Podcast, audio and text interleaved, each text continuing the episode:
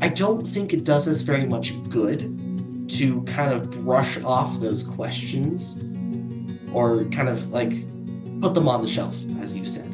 It is it is important for us to kind of change how we view that conflict because if we if we're just actively trying to avoid the wrestling aspect, I think it puts us in a position to where we're not learning and we're not growing. And I think as a result, I, I think it can make it difficult for us to continue to grow our relationship with God.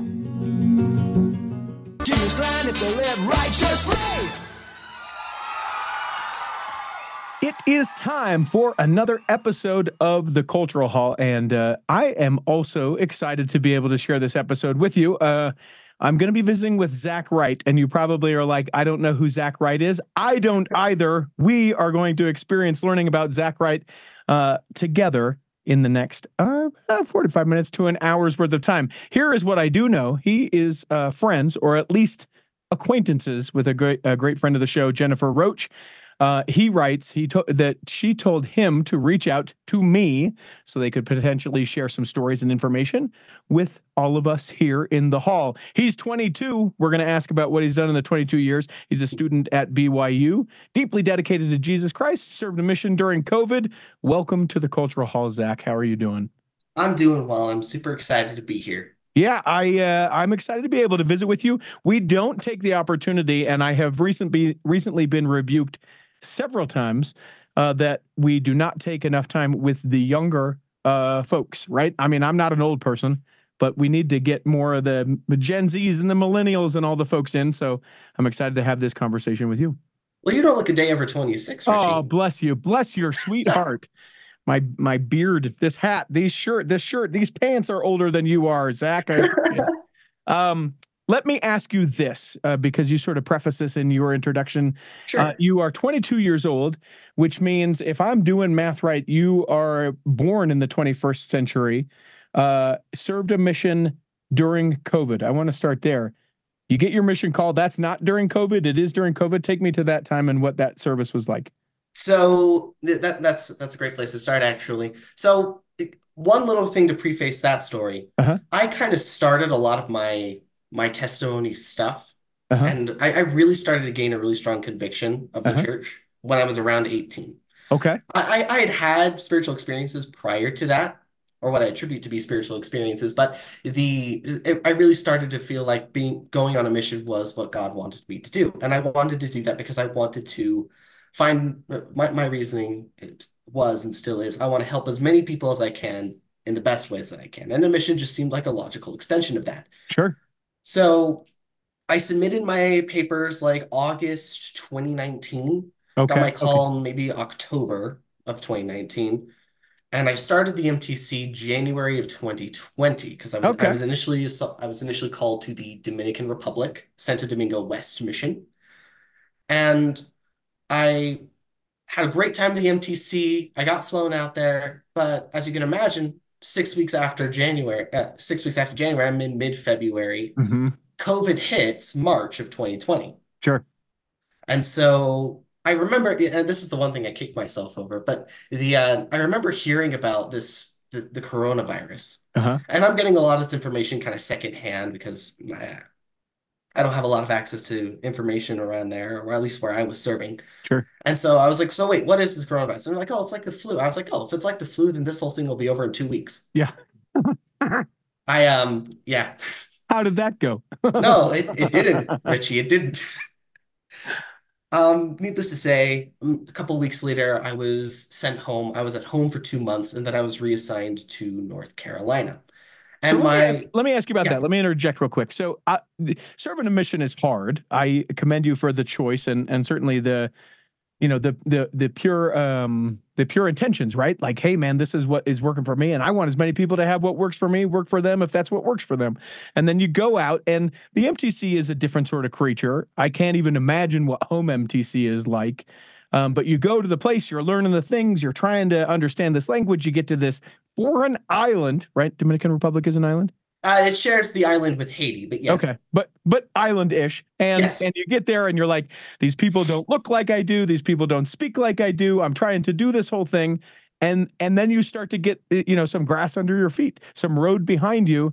and then it's like, nope, go back home, and you haven't even had a chance to really be homesick necessarily before you're going back and being home for two months. How hard was that, especially given the option?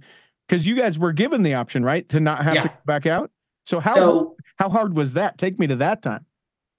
So, depending on how long you were into your mission, you were given a couple different options. If you were in the last six months, I think that when COVID hit, you were just sent home and you were done. Yeah. Th- thank you Yeah. for your service, that sort of thing. Yeah.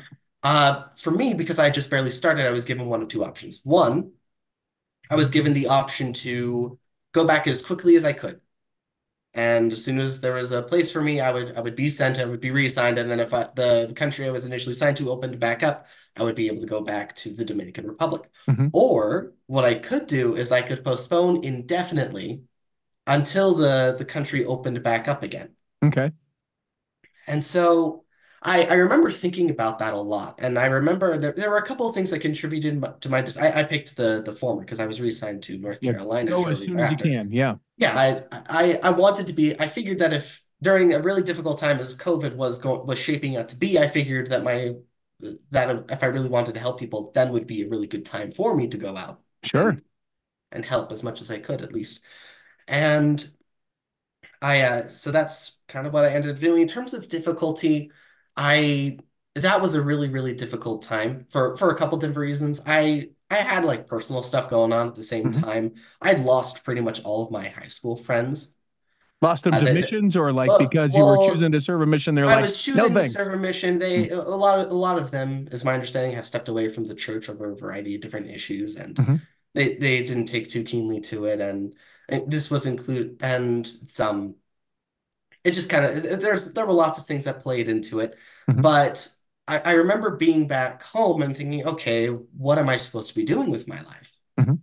I'm I'm home now. I'm trying to serve a mission. I'm trying to do the right stuff, and I'm I'm losing a lot of the people that I've that I've been holding close for years now. Mhm. Yeah.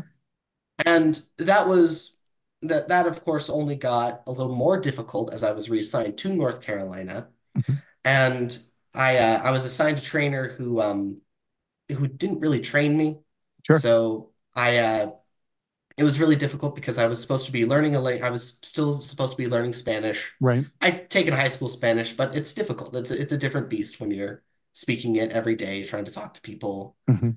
and it, it's a different form of Spanish than what you learn in a more academic setting. Sure. Sure. So Quick question, quick question yeah, before we move yeah. along from that. When you were home, did they release you and then reset you apart, or were you still set apart as missionary for the two months you were home? I was released and then called again when I was ready to go back out.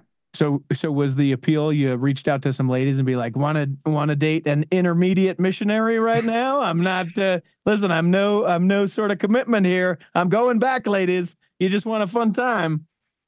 No. I appreciate your confidence in me, Richie, but the uh, believe it or not, my we we started calling it the intermission. Uh huh.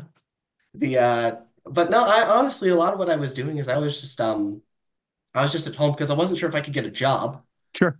Because I, I had no idea when I'd have to like quit. I would hate to like get the job and then suddenly get the letter from the church again. Oh, we found a place for you. I'm like, oh, Yeah. cool. I know you hired me, but uh, I'm going on a mission. They're like, "Yeah, right." And you're like, "No, tomorrow. Sorry, I'm out."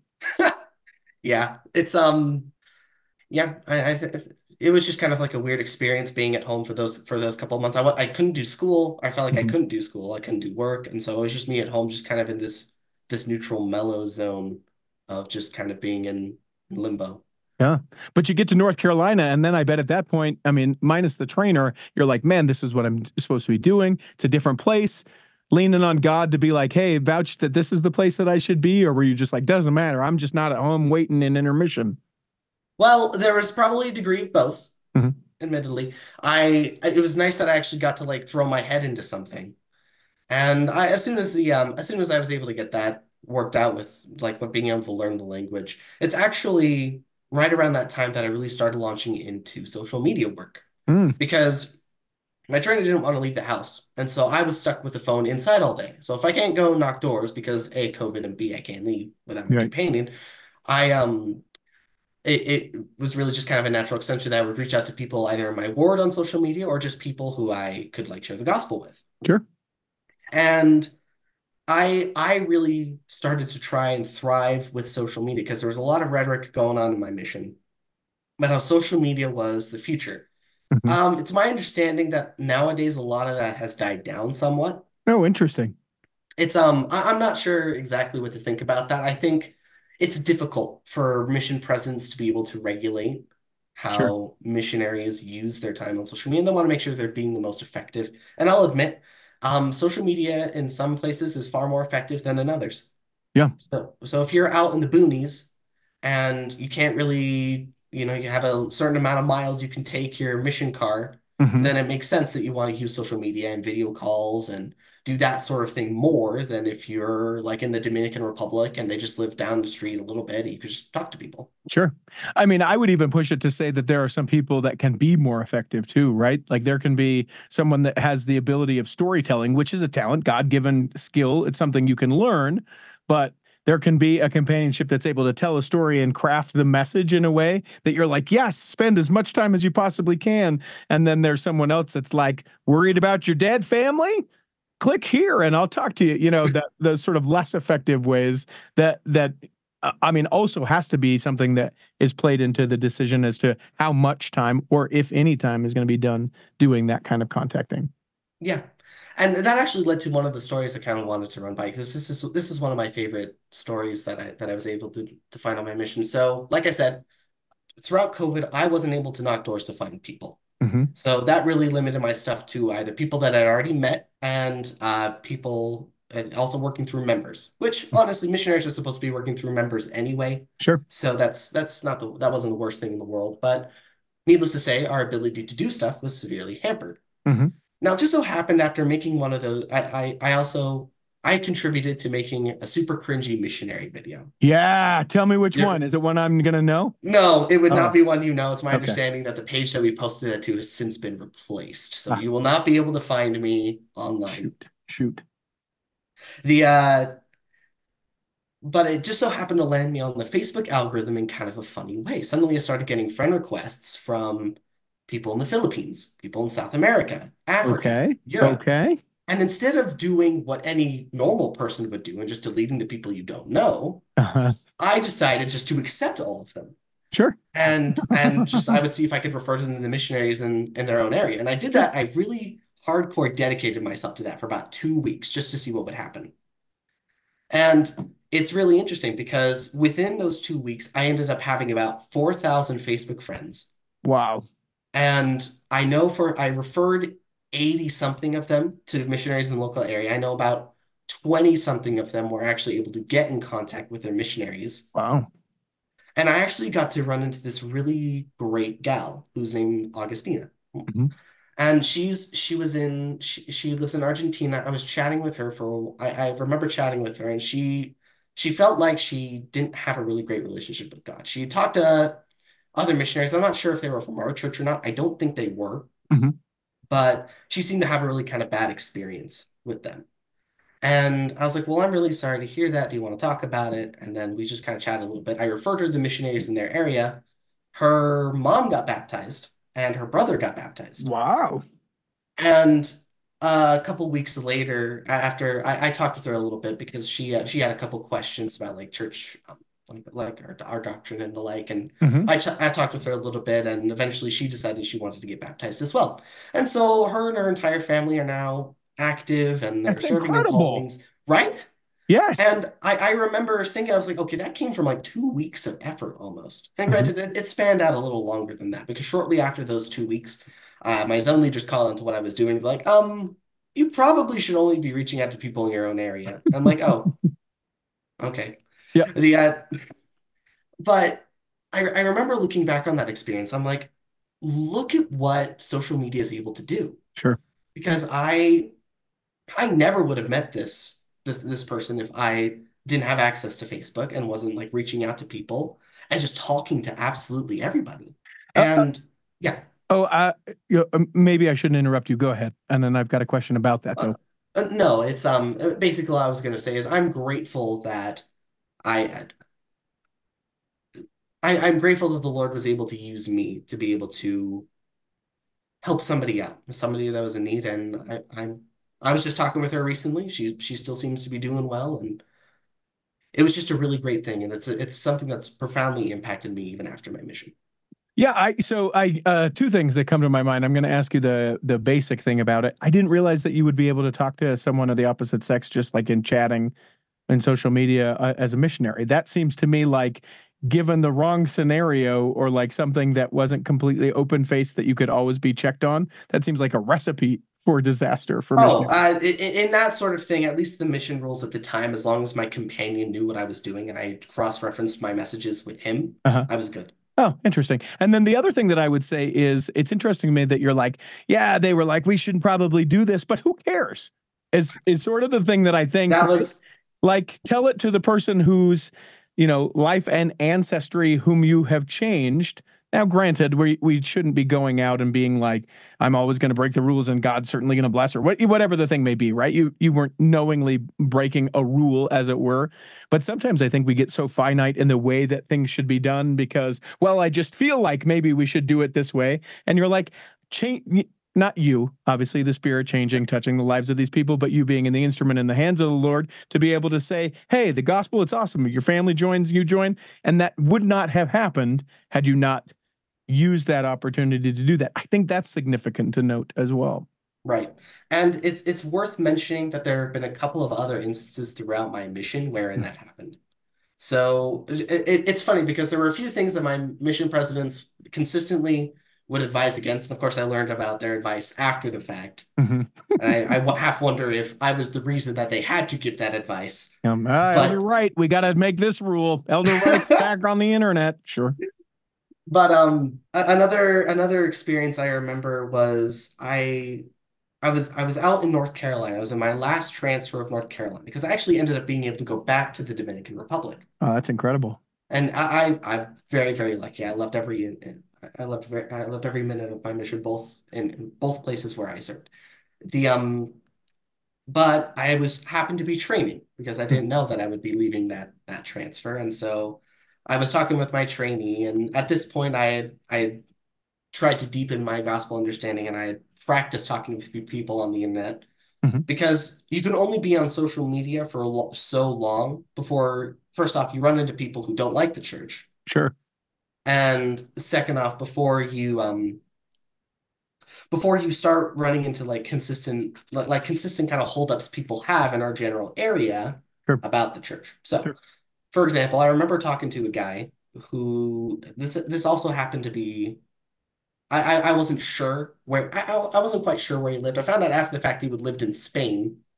Okay. But um at the time I was just I was just kind of chatting with him. He had some questions and he he um he was talking a little bit about how the Bible can't be added to. Mm-hmm, mm-hmm. And I was like, well, that's not necessarily true if you go back to like the context of like verses where he he, he had cited like Revelation 22 because there's like a verse in there. Sure, maybe you've heard of that. To or taken away from, and if you look at the chronological order, that takes out several books in the New Testament, and that's sort of how we say, well, sh- sure, but also n- not at all the case. Right. Sorry about that. Yeah. And so it's so there there's there's lots more that can be said about that, like um like making sure for all intents and purposes that phraseology was used as like a like to make sure that like to protect the text from being altered. Mm-hmm. It, it wasn't preventing future scripture. And if we were really to take that, you could go back to other passages such as Deuteronomy 4 2. Sure. Which says something very similar. And does that mean we have to give up every piece of scripture after Deuteronomy? No, because right. that would be ridiculous.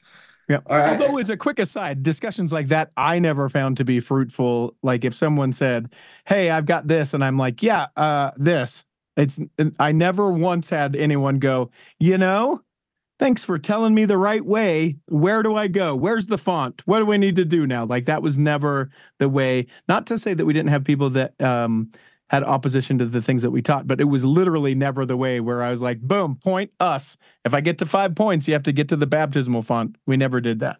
No, you actually make a really good point because I think a lot of missionaries make that mistake, mm-hmm. wherein because you have missionaries and they're very well informed, they're studying the scriptures, and when you study, and if you're doing your hour personal study every day, you end up knowing quite a bit towards mm-hmm. the end of your mission, sure. or at least enough to be able to get by.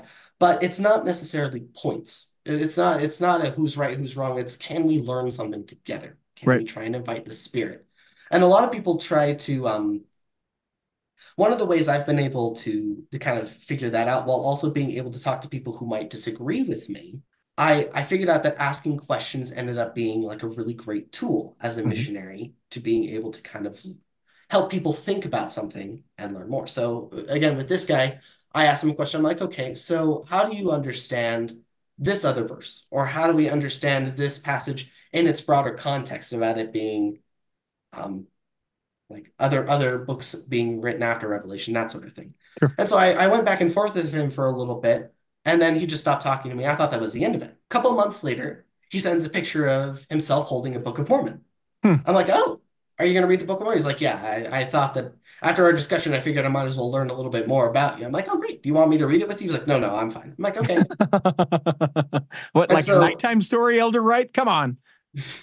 the uh, Do they? Uh, uh, uh, uh, joking aside, do uh, with uh, you know when I served there, social media was a glim in its mother's eye. Uh, is, is there um, is there situations where like if you're somewhere else, we hop on a, a messenger or FaceTime and we would read the scriptures that way? Is that a is that a common practice? That that was common at least at the time. I can't speak for what all missionaries are doing right now, but that was something that we would do. We would read scriptures with them. We would we would call members and non-members. We would have members hop on video calls with us. We would try to just incorporate as much social interaction Wow, as as we could. that's cool. That was how you were supposed to do it. Mhm. Uh, that- that's what I can say. But um, interestingly enough, it just so happened that he started talking to the missionaries a couple weeks later. I'm like, oh yeah, and I'm like, are the are, are the missionaries helping you? And she's and he's like, yeah, they're answering some of my questions. I was like, do you want me to, you know, if you'd like, I can hide. He's like, no, no, that's fine. I'm like, Yeah. all right. And so sends me another message a month later. He's like, yeah, so I got baptized last week. Wow. And so I'm like, oh wow, that was that was like a complete 180 from where I found you three or four months ago. hmm And right now, it's my understanding he's serving like a, service mission doing like family history stuff. Wow. So more power to him. And that Sure. was something that always kind of I, I remember because my mission presidents, oh that that's another fun thing. I had six mission presidents. Sure. I had five. You had five. Six, but I had five. Yeah. I, I, to be fair, I'm I'm counting the MTC one. I'm not sure if you are. No, I'm not. So All right, so I guess both of us are tied at five. yeah. yeah, wait, why did you have five? Well, I um so I got to the Dominican Republic the first time. Okay, so that's one. I uh he was it's, yeah, so there was one and then I was home and then I got to North Carolina. Okay, two. And North Carolina, this is my one claim to fame. This is Elder Holland's son, President Holland, Matthew, Sure. Matthew Holland. He was my mission president for a few months. I didn't realize he was in charge of North Carolina. I thought he was somewhere else for some reason. Well, he's bounced around a little bit. He's been Okay. he's since been called as an Area 70, and Right. he had to leave my mission because he was being called as an Area Hmm. 70. Okay, Uh, we had an interim mission president, three. the uh, the Hendersons, I remember. And they were North Carolina locals, and they had been like presidents before in another place, but Oh, cool. So they sort of Uh, stepped in because Elder Holland had to leave and they hadn't called anyone else or had the opportunity Right. to train. Makes sense. And then we had uh pres and then I had President Mora. And President Sister Mora were Australian. And so I Ooh. would get it was fun whenever I'd get calls from them. They're like, Elder Wright, how's it going? I'm like, it's going all right, President. He's like, I'm glad to hear it. Something like that. Yeah, that was great. I applaud the oppression. And then obviously going back to Dominican Republic, it was a new mission president, and that's where the Yes. five comes in. Okay. Mhm. I didn't go anywhere and I had five. Uh, That seems like a very fascinating story. Yeah, well, it was a lot of health, a lot of poor health from different individuals had to go home and and all of the things. Um, let's take a break real quick. I want to come back. Uh, we'll pick it back up right where we left it off. We'll come back and we will do that in the second block of the Cultural Hall. BestDJinUtah.com. You're right. It's a new ad. What? Well, it's been an entire season since I've recorded a BestDJinUtah.com ad. And well, the wedding season coming to an end at this point, but not really because what happens now is everyone who's going to get married in 2024 reaches out and says, Richie, is it possible? Do you still have this date? and I tell them yes, hopefully, and then we get you booked. We'd love to be able to work with you. Uh, travel all along the Intermountain West. Some people call it the Jello Belt. Uh, you can go to bestdjinutah.com to request a quote. You can find us on any of the social medias at Best DJ in Utah, and uh, we can answer any questions. Affordable? Yes. Over 400 five star reviews? Yes. Highest rated in the state of Utah? Uh huh. Go on. It's bestdjinutah.com. And, and I'll give you a little hint. It, it also helps me to be able to do this, like financially support the cultural hall through that. And you get something in return. Hi, friends. Dan the Laptop Man here from PC Laptops. Our lifetime service guarantee has become the most trusted warranty in the industry. You can get a brand new PC Laptops desktop computer, and they start at only $29 a month. Check us out at PCLaptops.com. Here in the second block of the Cultural Hall, remember that you can always become a Patreon saint of the Cultural Hall. Go to patreon.com forward slash the Cultural Hall. A great place where all of the Patreon saints are hanging out is the Patreon Saint Facebook group. It is a secret but not sacred Facebook group where you have to pay to be a part of it. And we are all hanging out there. We would love for you to join us as little as $5 a month. We call it putting your money where your ears are, and it means the world to me. It lets me know that this isn't going to a vacuum of no one listening to space. It lets me know that you think my time is worthwhile, and it is, but it lets me know that you think that. Patreon.com forward slash the cultural hall. So, Zachary, what did we, uh, as we kind of wrap out the mission, is there anything that we sort of missed? How long have you been home for? I got back December of 2021. Okay. I, so I've just been back home ever since. I've been attending school, I've been working, that sort of thing. But my mission was a really important time in my life because it helped me develop a lot of confidence I didn't have before. Okay. And it also helped kind of develop a really deep interest in understanding the gospel, understanding what I believed, both in terms of the doctrine and also the history. Because a lot of the time when I would run into people in North Carolina, and the Dominican Republic, Mhm. they had lots of questions because they'd heard lots of they- they'd heard lots of stuff about our church, and I either had to confirm what they had heard or correct what they had heard because a lot of the time, a, a lot of what they had heard just wasn't true. Sure. And this was, of course, doubly hard when I was on Facebook because Facebook, everyone and their mom has an opinion on the church. Sure. church.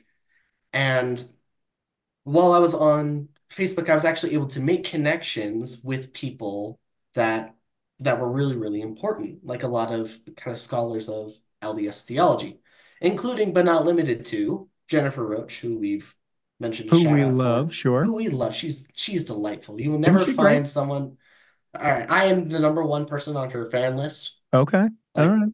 the um that she's she's just great. But I also got to meet people like um see people that maybe your listeners would know. Like Don Bradley is one. Sure. We've Um, interviewed him before about his missing 116 pages of the Book of Mormon. That's a great book. Oh my god, Great book. I, I've started reading it recently, and it, it I'm really impressed with it so far. The um also other other people like Ben Spackman, Robert Boylan, uh just kind of like people who who have specific specialties in studying like theology or history Mhm. and I was able to turn to them if I had questions and the fact that I was able to use those answers to not only help other missionaries who had questions but also the people I was teaching prompted me to realize that I should probably keep studying the stuff so I can keep helping people even after my mission Sure. Sure. so that kind of leaves us to kind of where we um kind of uh, so uh, after my mission, I still stayed in a lot of those missionary Facebook groups. The ones where Uh, peop where people would drop in that are non-members, that kind of thing, or like groups of missionaries that are like, we're meeting with someone and they said this. What do we say? Is it that kind of group? It's it's the latter, so that Okay. one. It's the so they would come in and they're like, "Hey, can somebody tell us about Sola Scriptura?" or "Can somebody tell us about uh X historical thing that Brigham Young said?" And we're like, Blood "Okay, so atonement. Ah, you know. the um and then they, the these scholars who studied it and then I would also pop uh, chime in every now and again I I I, try my best to be helpful and Sure. I since, since I've been back I've tried to hop on like a couple I've tried to go out with the missionaries relatively often or as often as I can because my Sure. life is very crazy the um but I also ended up uh th this is kind of where the, the phase I'm like of my of where I'm at right now Uh-huh. I I try to make sure that I'm actively involved in my community because I um I'm trying to put in a lot of volunteer hours, and it just so happened that Jennifer Roach was able to put me in contact with FAIR. I Which, if people don't know what that is, tell people so, what that is. Uh, it's the the original acronym was the Foundation of Apologetic Information and Research. Uh, sometimes people have abbreviated to like a little catchphrase, uh, uh, faithful answers, informed response. Basically, what they do is they they try to answer difficult questions about church history and our theology, and they try to help people find ways to understand what the what the history is, and also kind of different ways we can look at it today and try to show how we can still maintain faith, even though they're you know our, our history can sometimes get a little complicated. Yeah, and it's not sponsored by the church. Many of the members are members of the Church of Jesus Christ of Latter-day Saints. In fact, probably all of them or near all of them, I would imagine. Um, but it's it sort of runs parallel or adjacent to the church. It's not a church arm. I don't think so. Uh, it's my understanding that um, you might have some kind of indirect connections there. Sure. But I don't think it's an official branch of the church. No. Yeah. And so you go to them and say, they're like, hey, uh, willing to work for free. And they're like, Yes, and so they were probably initially anticipating that just a 22 year old would just be somebody who um will like work like techs or like work or work like the camera or something like that. But as part of my kind of like you know application, mm-hmm. I submitted some of the stuff that I had written on like church history topics because mm-hmm. throughout mm-hmm. the course of my mission, I actually wrote several. I, I call them my discourses because I I remember running into the same problem over and over again, and I knew that if I didn't write this stuff down, I would forget it. Sure. And so I just wrote stuff down. I was like, okay, people usually have this question. Here's a response that I found to be helpful to people, and here are these sources that I can refer to or refer them to if needed. And so I I submitted a couple of those to them, and they're like, hey, you know, we were really we can tell that you're a really talented writer, and we mm-hmm. can tell that you've you've studied a little bit this out. Would you like to do a podcast on our channel? And I'm like, wow. oh, wait, what? Yeah. I'm like, you, you guys saw I'm 22, right? No, don't bring that up. They'll never know. You brought it up. What have you done? The um that that was what's going through my head. And mm-hmm. so uh this this prompted me to so they, they reached out to me. They're like, all right, so what do you want to do? I was like, well, what are, what what would you want me to do? they're like, well, you can either do like New Testament stuff because this is all this is happening last year. Mm-hmm. In conjunction with, for those that might be listening in a different yes. time, 2023. Yeah, and we're studying the New Testament, so you can either like contribute to some of our Come Follow Me stuff, or you can do this other project regarding critical thinking skills. Hmm. I'm like, let me do that one because a lot of what I found is interesting. One thing that I've picked up on when it comes to people having questions about the church is that they're not necessarily concerned about the problems uh, about the the historical stuff itself or the mm-hmm. theological questions themselves so well, what i mean by that is they're not necessarily concerned about joseph putting a rock in a hat for example sure. they are more concerned especially people my age they are more concerned about um, the church being honest mm-hmm they are more concerned about the church being quote unquote harmful. That's a that's something that's kind of thrown around a lot of people, mm-hmm. by a lot of people my age. Sure. And it's um one of the one of the really important things to be able to combat that isn't necessarily just to talk about the historical context behind which Joseph Smith used the translation or like translated the Book of Mormon, mm-hmm. but also to discuss critical thinking skills so that people can discover the stuff for themselves and kind of understand, hey, this is kind of the nature of we can use these skills to more carefully study LDS theology and history. And when we apply these skills in practical ways, we learn that the, the problems that that people have aren't really with, you know, kind of like these these more obscure kind of like historical issues. They are they, they are more focused on the feelings that the person has, and they are more focused on kind of how we process information inside ourselves. And that's why we we really need good critical thinking skills in order to like have those tools so we can more adequately connect with other people and also analyze our theology and history. And it just so happens that our gospel happened, or the the, the Church of Jesus Christ of Latter-day Saints has has a lot of really great ways that we are able to use critical thinking skills. It promotes thought. It mm-hmm. promotes deeper historical study. And that's how I see it. Right. Let me let me ask you as a quick aside to that. Give me uh Anne singular uh, critical thinking skill? Like, what is something, if someone's like, yeah, great, critical thinking skills, uh, whatever, I don't know what that means. Give me one that we can go, man, he's going to walk us through it. This is what a critical thinking skill, it's not all of it. and We're not throwing out the whole gamut of all the things, but like a tool of critical thinking that we can go, yeah, that could, I could see how that would be beneficial to not only know about, but be able to employ. Right. So I've mentioned one already. One of them is asking questions, being able to practice asking good questions so that you can arrive at the the true concerns that people you're talking to actually have, mm-hmm. but also prompt additional study and prompt additional learning so that we can more fully connect to the to truth and with God as a result. Um, no, well, let's think? take that one. We don't need to walk out another one, but I do want to walk ask some questions around that. Sure. Yeah. Obviously, um, as a fundamental principle, I think everyone listening to that goes, well, clearly there would not be a restored Church of Jesus Christ of Latter Day Saints if there, the principle of of asking questions you know, wasn't there. Joseph Smith employed that critical thinking skill himself, saying, wait a minute, of all these teachers of religion, and I need to ask. And so he asked and then uh, is able to have the miraculous moment that he had. Um, when you start to get where you're talking and trying to um, ascertain what maybe someone have a concern with, or even, you know, what they believe about a particular topic, um, you you sort of ask questions almost like a a, a, toddler that would be like, why, why? But it's not asking why. You're sort of repeating back some of what you hear and making sure that you're ascertaining what they're saying is what you're hearing and allowing for that correction. What are the other skills within that that allows you to help find the clarity from the other person? Right. So there are a few things that questions really kind of help out with. So first, it helps clarify their concern mm-hmm. because um, if somebody says, uh, I don't like the church, or mm-hmm. I, I feel like the church is harmful. Sure. I I would that immediately comes back. Okay, so why do you think that? And they could respond with any number of different things. And so if I was just to try and, and tackle the question, uh, the church isn't harmful because X, Y, and Z, there's no guarantee that my answer would really appeal to what they're truly concerned about. Hmm. So making sure that you're able to specify what they're concerned about is a is a very important aspect and that really can only be resolved by asking good questions.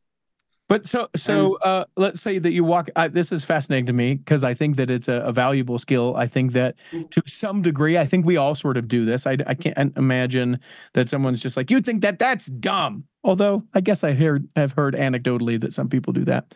But like um, say that my concern is you know that uh, I had a friend who uh, was LGBTQ and felt like the church, um, you know, didn't want him, made him feel like God didn't want him, and he ended up taking his own life. Like that's extreme, I recognize. Right. But if my concern is like I loved this person so much, and because I felt like his interaction with those that were in the church uh, led him to feel the way that he did, to the extent that he reacted the way that he did, like what do you do at that point?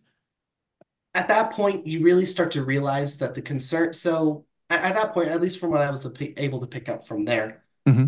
uh, you you honestly have to compartmentalize a little bit. So on okay. one hand, they have to they're feeling hurt because they lost a friend. Yeah, fair enough. That's that's that's a really tragic thing, mm-hmm. and it doesn't happen. It, it does happen. I don't think it happens nearly as often as maybe some critics of the church would like to say it does, but okay. it does happen.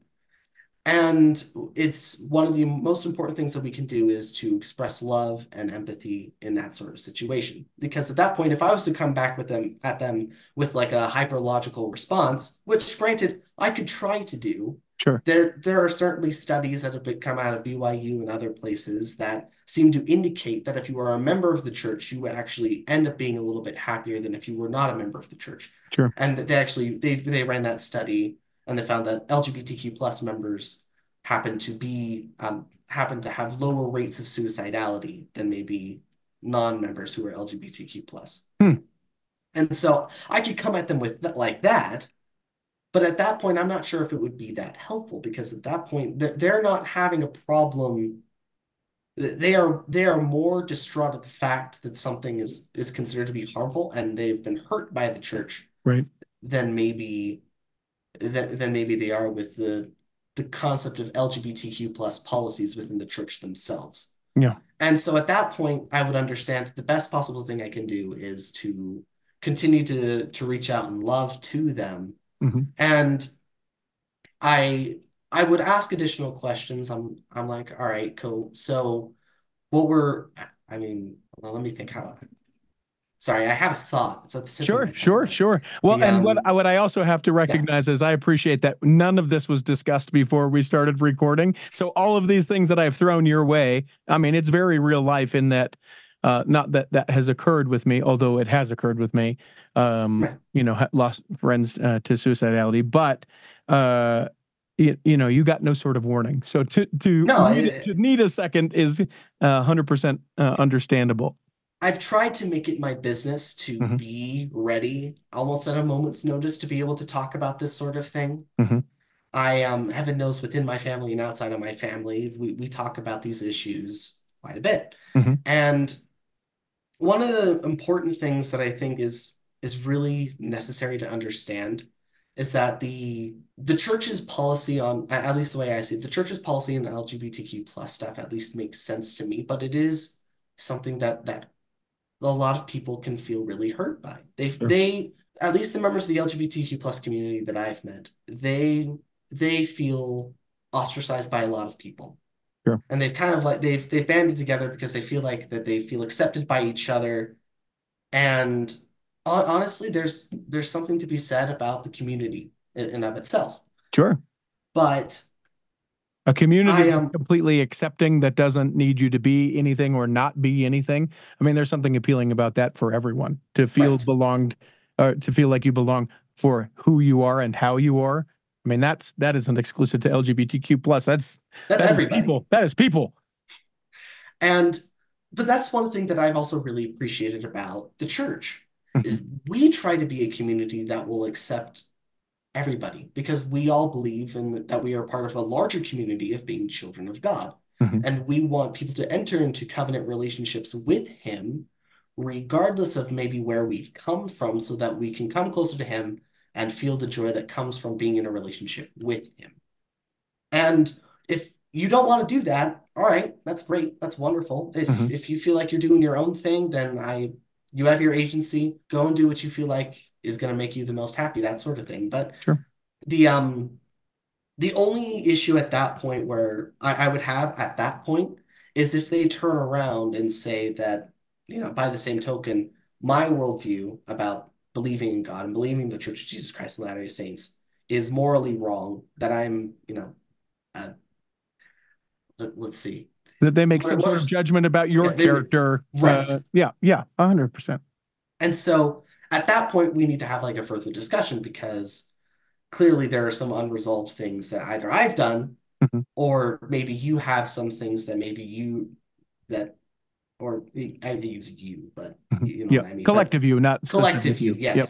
wherein we should probably discuss and flesh out some of these ideas. And I um, but again, it goes back to this thing that we were talking about before about asking questions, right? And we um when we do that, I, I have found that it is a very useful tool, not only just to help understand people, but also lead the spirit to work within people. Mm-hmm. In the same in the same sense that we had that one guy that I talked to on my mission where me asking questions prompted him to want to study more. But the um it the spirit can work with us and work through questions to help us learn more about ourselves, learn more about other people, and also the spirit can work through us to help other people and hopefully lead them a little bit closer to God, which is what I hope to do anyway at the sure. end of the day. So full circle, bringing it back around, they have you do a podcast. So is it a separate podcast through Fair where you're like, it's critical thinking with Elder Wright? Uh, the uh, or is um, or you kind of drop in and go, all right, there's a critical thing. Like, give me an idea of what that is and how people might be able to both find and enjoy that. So if if you want to find it, it's on the Fair website.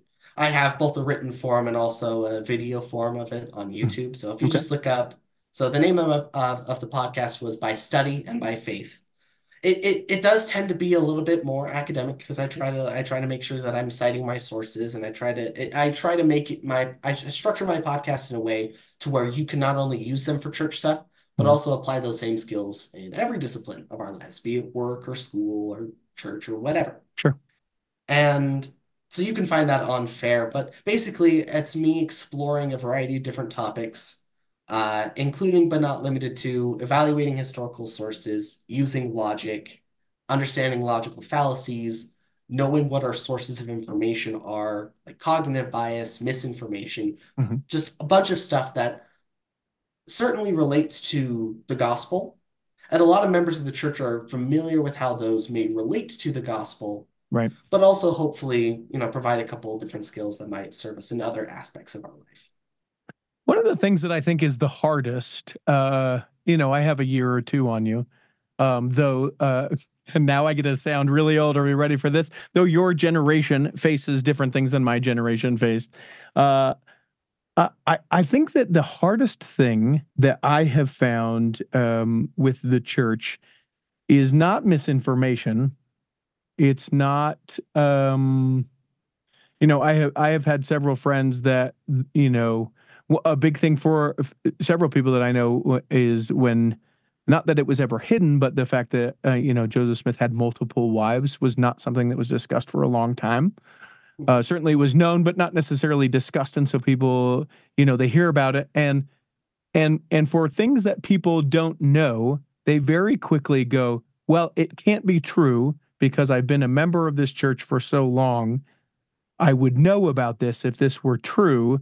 And so they sort of place it in a way that they go, oh, it's not true. Or you've been reading it out of books that are, you know, anti or, you know, whatever the thing may be. I think the very hardest thing is when it's something that I don't like that is true.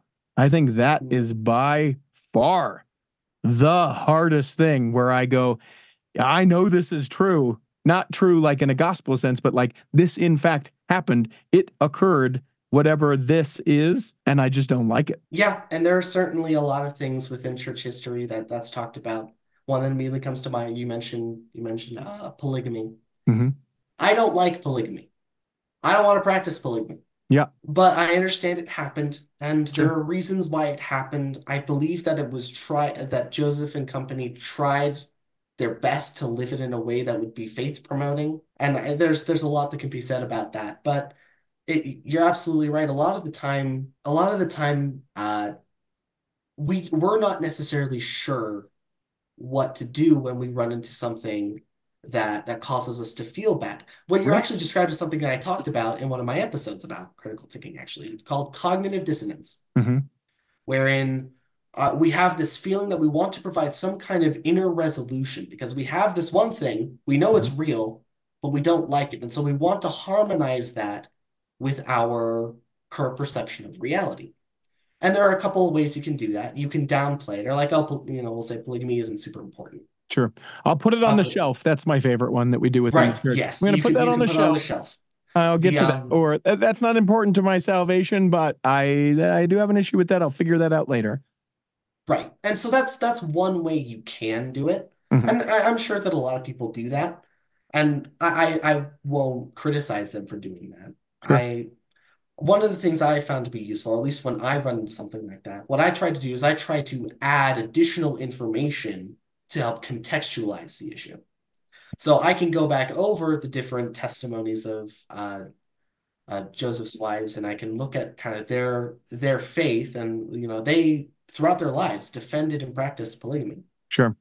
And I, I can look at, okay, so I think to myself, why did they do that? Probably because they believed it came from God. Mhm. And as I as as I I have found that as I add additional information about polygamy, first off, it, that that topic in of itself becomes a little less scary. Mhm. It, the the novelty and like the fear aspect of it drops significantly. Sure. And we're able to kind of arrive at a place where I can say, all right, I understand why Jo I understand why Joseph practiced it. I have certain thoughts about as to why he did. I can believe that it's in our I, I mean it's in our scripture, D&C 132. Sure.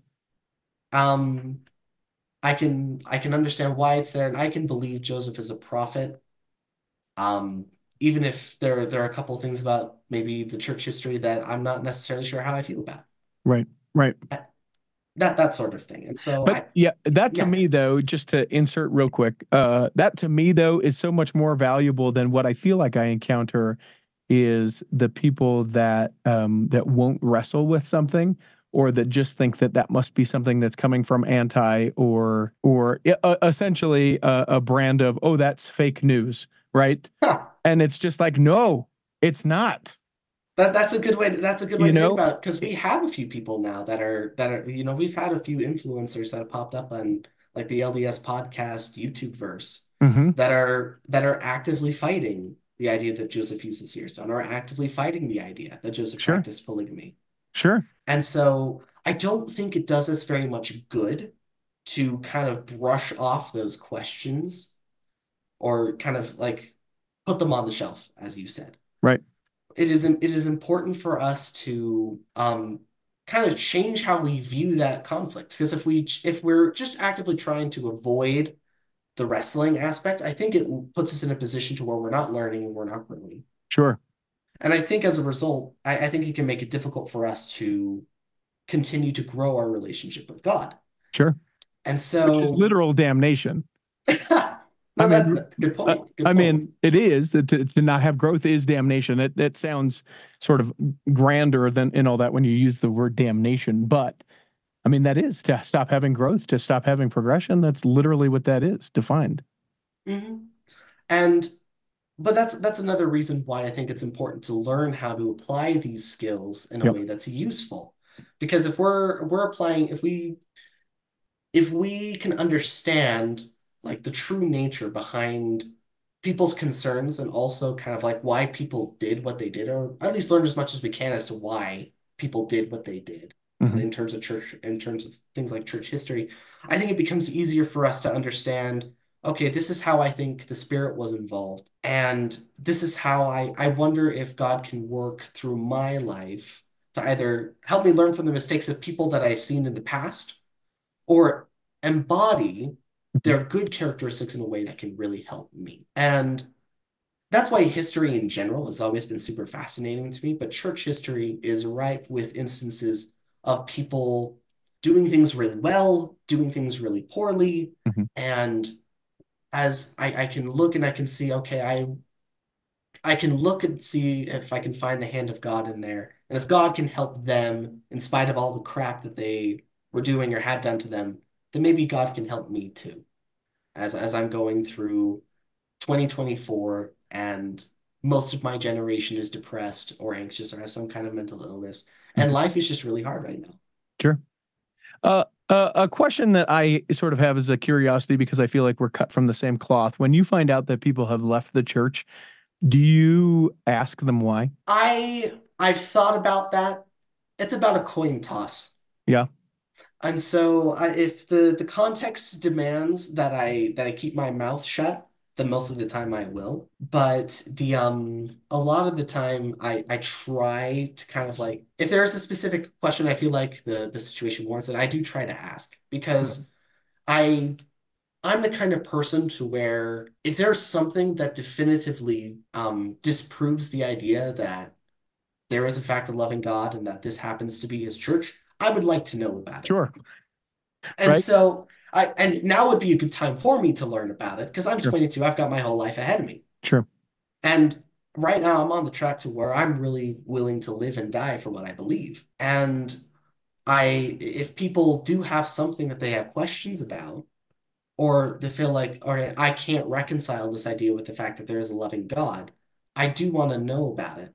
And if there's something that if, if they bring it up and it's something I've heard before, and a lot of the time at, at this point I've just listened to so much that I, sure, a lot of the sure. time it's something that that I've heard before. Mm-hmm. It's um I'll I'll sometimes I'll sometimes push back on them a little bit. Maybe not maybe not too hard. I'm like I can understand where you're coming from. I look at it a little differently for A, B, and C reasons. Sure.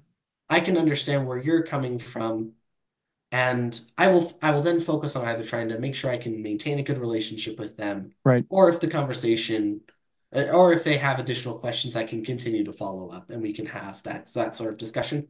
A lot of the time, though, I found that people who have left the church, when they get to that point, mm-hmm. I I don't know if there's much I can say that would like make them feel better because at that point they've made a decision, and what they sure. want is they want to feel good about that decision. Sure. They want to feel validated for their concerns. Sure. So any sort of friction at that point makes you automatically on the other side of the issue.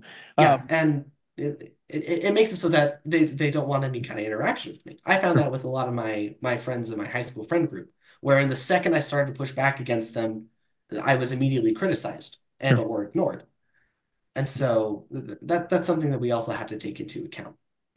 I, I have found it fascinating with friends that have left the church um, how in in some instances actually in more instances than you would probably imagine that when you know they they they send that email or we have that conversation where they they feel like they need to let me know that they've left the church um that that they won't tell me what it was or what things were that drove them right uh, That that's happened a couple times with me too. Yeah. yeah, almost almost in the way that they they feel like they are protecting me because they know that I am still faithful and that they don't want to be, for whatever reason, the downfall of my faith, um, which I think is very sweet of them. But but when I've been able to push that through uh, with people and just be able to be like, listen, I have literally heard it all. I am just curious. What is the thing that broke the shelf? What what is the reason that you're you're out? And I it I if there was something that I was going to study within the church, it would be that. Because um you know, we can say uh scars, bruises, marks, you know, bad actors among the thing or whatever, however we want to couch that. There are so many things. And then when when um you're able to ask someone, so what was it for you? And then they identify one thing and you know that there's five, six, or seven other things I find it so fascinating that I want to just be like, yeah, but why that one thing? These other five things are terrible too. Why was it that one thing instead of two, three, four, or five? Or, you know, I that is the thing that to me I just am like, so so that was the thing.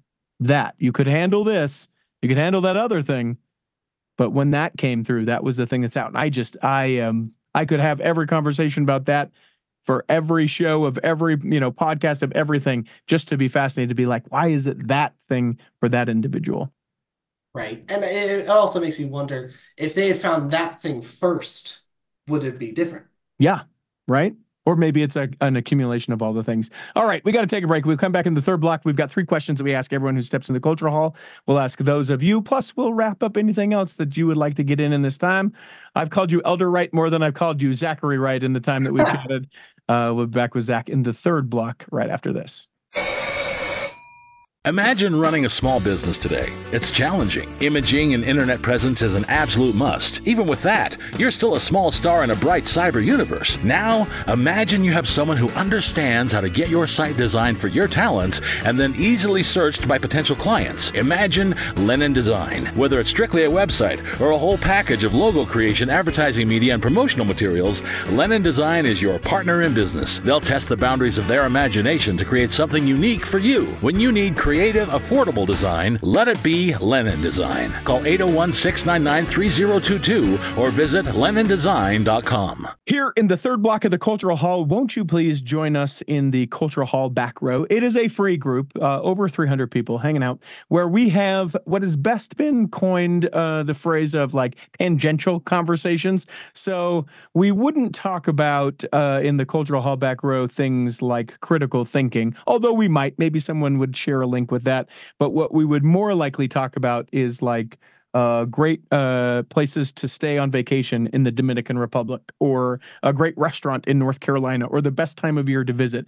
It's uh, those sort of things that kind of get brought up in the episode, uh, but also are able to just go off on a riff. And we love everyone that's there. So come join us on the back row. You can find it on Facebook by searching, the Cultural Hall back row. Again, doesn't cost you anything. It's just hanging out there. Uh, full disclosure: the reason why we have the back row is because we want you to become a Patreon saint. But if you just want to hang out on the back row, that's fine. Um, Zach, let me ask you this, or is it Zachary? I don't want to be informal. Are you a Zachary?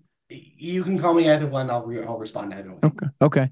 Uh, as you think about um, your sort of forward trajectory, you're a uh, student at BYU right now studying psychology.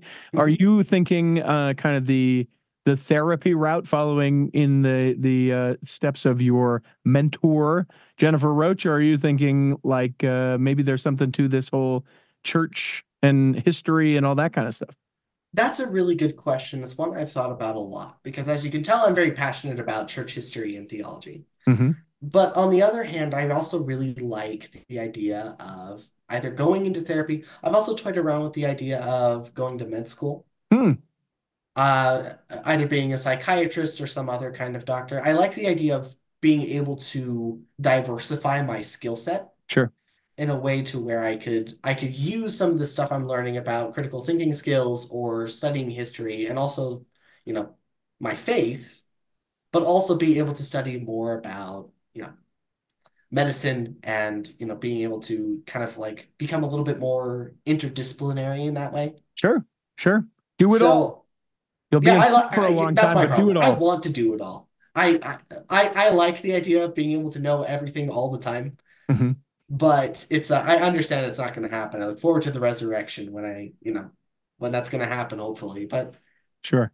the Well, um, There, there will, there will be nothing that will teach you uh, more than just life in general. How very little you know, and how very little you can control. And get ready. If it hasn't happened to you, to you yet, man, there is nothing like. I thought this was supposed to work this way, professionally, relationally, familially, whatever it is, and then you go, oh no, I, I'm, I'm in control of so very little.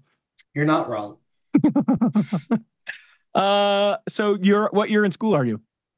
Oh, I uh, I think it depends on who you ask. Um, Credits wise, let's go credits wise. What year in school? credits wise, I may be about, we'll say 45 in. Okay, so that's like that's like sophomore, almost junior, I think, or Yeah. or maybe just over junior. Uh, so you, this podcast that you're doing weekly, monthly, whenever you get around to it. So I've actually stopped that podcast. What is worth mentioning. So I, I have 10 episodes on that podcast. Like I said, you can find them on FAIR's website. If you just look up my name or if you look up by study and by faith, that's the name. Uh, you, you can find it on there. However, FAIR is actually having me do another podcast with aforementioned Jennifer Roach and also another really great gospel researcher and slash scholar, Sarah Allen. Maybe Okay. Heard of her. Um, so I'm going to be doing a podcast with those two, and we're just going to be doing some stuff about church history. Uh, definitely keep an eye out for that. Um, the- Will it be seasonal or just like a ten run thing, or what are we thinking as far as that goes? uh, we're we're kind of we're kind of running into a uh, we're kind of running like a little trial run here. We're going to be like doing a deep dive into like a, one historical topic, see if that gets some interest. Hopefully, it's a little it it's hopefully supposed to be a little less formal, wherein we we can all just kind of like talk about this sort of thing. But Sure. we we do interviews with scholars, and we're we're just trying to talk about uh, church history in ways that it, hopefully we might be able to answer a couple questions sometimes people have. But Any idea on name or launch on that? uh, you know, Richie, because I like you, I'll go Oh, here we go. The scoop. I like this. The the name that we've worked with so far is Me, Myself, and I. Oh, I love it. Right? That that is awesome. That is that is It perfect. is awesome. That And we're is- looking at we're looking at maybe late February Cool. when we'll have the first episode come out. We've already started recording, um, but we're we're still trying to work out some of the kinks. So we're keep, definitely keep an eye out for that. I mean, you also get to look at me, and I think I'm awesome. But the uh, hopefully it'll be a really good experience for those who listen. Hopefully we'll be able to kind of learn a little bit more about some church history and talk a little bit about how even we as kind of normal people are able to do kind of some do some research, become a little bit more informed, and maybe help others along the way if we can. That's awesome. Well, what's nice about this is even though we're recording it not in late February, uh, it will likely come out in late February. So that uh, that aforementioned, maybe it's going to be me, myself, and I, which it better be. I can't think of a better name that you would ever come up with. Uh, search for that if it comes out. Uh, and and this is not yet published. We'll have that link to it in the show notes. So search there as well.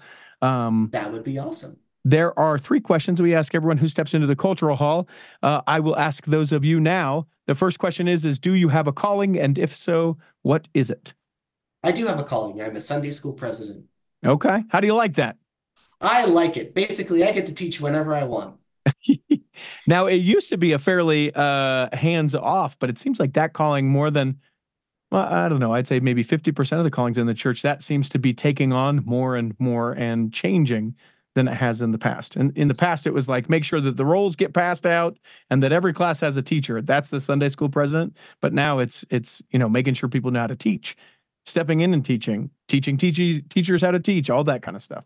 Yeah. Uh, so maybe a month ago, I did a, a teacher council meeting where and I was talking about like teaching in the Savior's Way, going through Mhm. that manual and, and talking about a couple of different things. And I'm probably going to have to do another one here in the next couple of weeks. And so I, I really enjoy it because if there's a topic I'm really passionate about, I can always like rework the schedule to make it so I get to teach something Yeah. I'm super passionate about. Sure. And I also get to, I- you're, you're right though, it is, it can be, you know, a lot of it is just kind of logistical stuff. Sure. But necessary, just as necessary Very as necessary, else. yes. Uh, if you could pick a calling for yourself, either one that exists or make one up, what would you pick? if there was such a calling wherein I got just to sit around and help people answer difficult questions, I would love that. Yeah. If I had to pick one wherein it was one that did exist, I probably would pick seminary teacher. Okay. I, I do like the idea of being able to teach the youth and kind of help all of us kind of learn and grow together because I, I, I just think it's the, the people that are younger than it, it, maybe this is sounding weird coming from me, but I was just going to say the irony me- of you using the term the youth, but I'll go with it for the sake of this that's fair. That's fair. For the for the sake of discussion, bear with me. Yeah. Um, people, uh, people who are younger than me often can be just as insightful. Yes. But we didn't And- discount them because of age, for sure. Yeah, and I I don't like being discounted because of my age. Heaven knows that happened. That's happened several times when I was on my mission, even since I've been off my mission. hmm But I I think it's real when we when we take time to to listen to the youth. I think there's a lot that we can learn, and so Yeah. that would be a really cool call. Yeah, I love that. I love that. The final question we ask you to interpret it however you would like, but the question remains what is your favorite part of your faith? I would say that my favorite part is that I it is very very focused on a relation uh, on relationships in the sense that it is a relationship with God and is a relationship with people and that my faith inspires me to love freely and to do good continually. I love it. You can uh, find uh, me, myself, and I. Hopefully, come on, let's call it that, and let's make that active, and let's do it uh, wherever you find podcasts, and leave them reviews if that when it comes out. Right, we'll make sure that we make a big deal out of it if it's not out when this episode comes out. Um, especially when uh, podcasts are new, it does so much if you listen to them and certainly rate them. But check it out and see what those three have to offer. That is a powerhouse. I don't know how you got to be so lucky to be able to to share microphones with those two, but that will be an amazing experience for people listening in. Uh, I can't wait to be able to to listen and to be able to have that. And then also, uh, I I hope that this episode has nourished and strengthened your body. That if you're not healthy enough to listen this week, that you'll be healthy enough to listen next week, and that when the time comes, you will be able to travel home in safety. In the meantime, Chris at Alpine Lakes Travel, Rick McGee, Debbie Wanless, and Chocolate Cake Bites podcast will be saving a seat for you. on the back row of the Cultural Hall. Save me a seat, it's sure to be neat on the back row. We really gotta go on the Culture Hall show.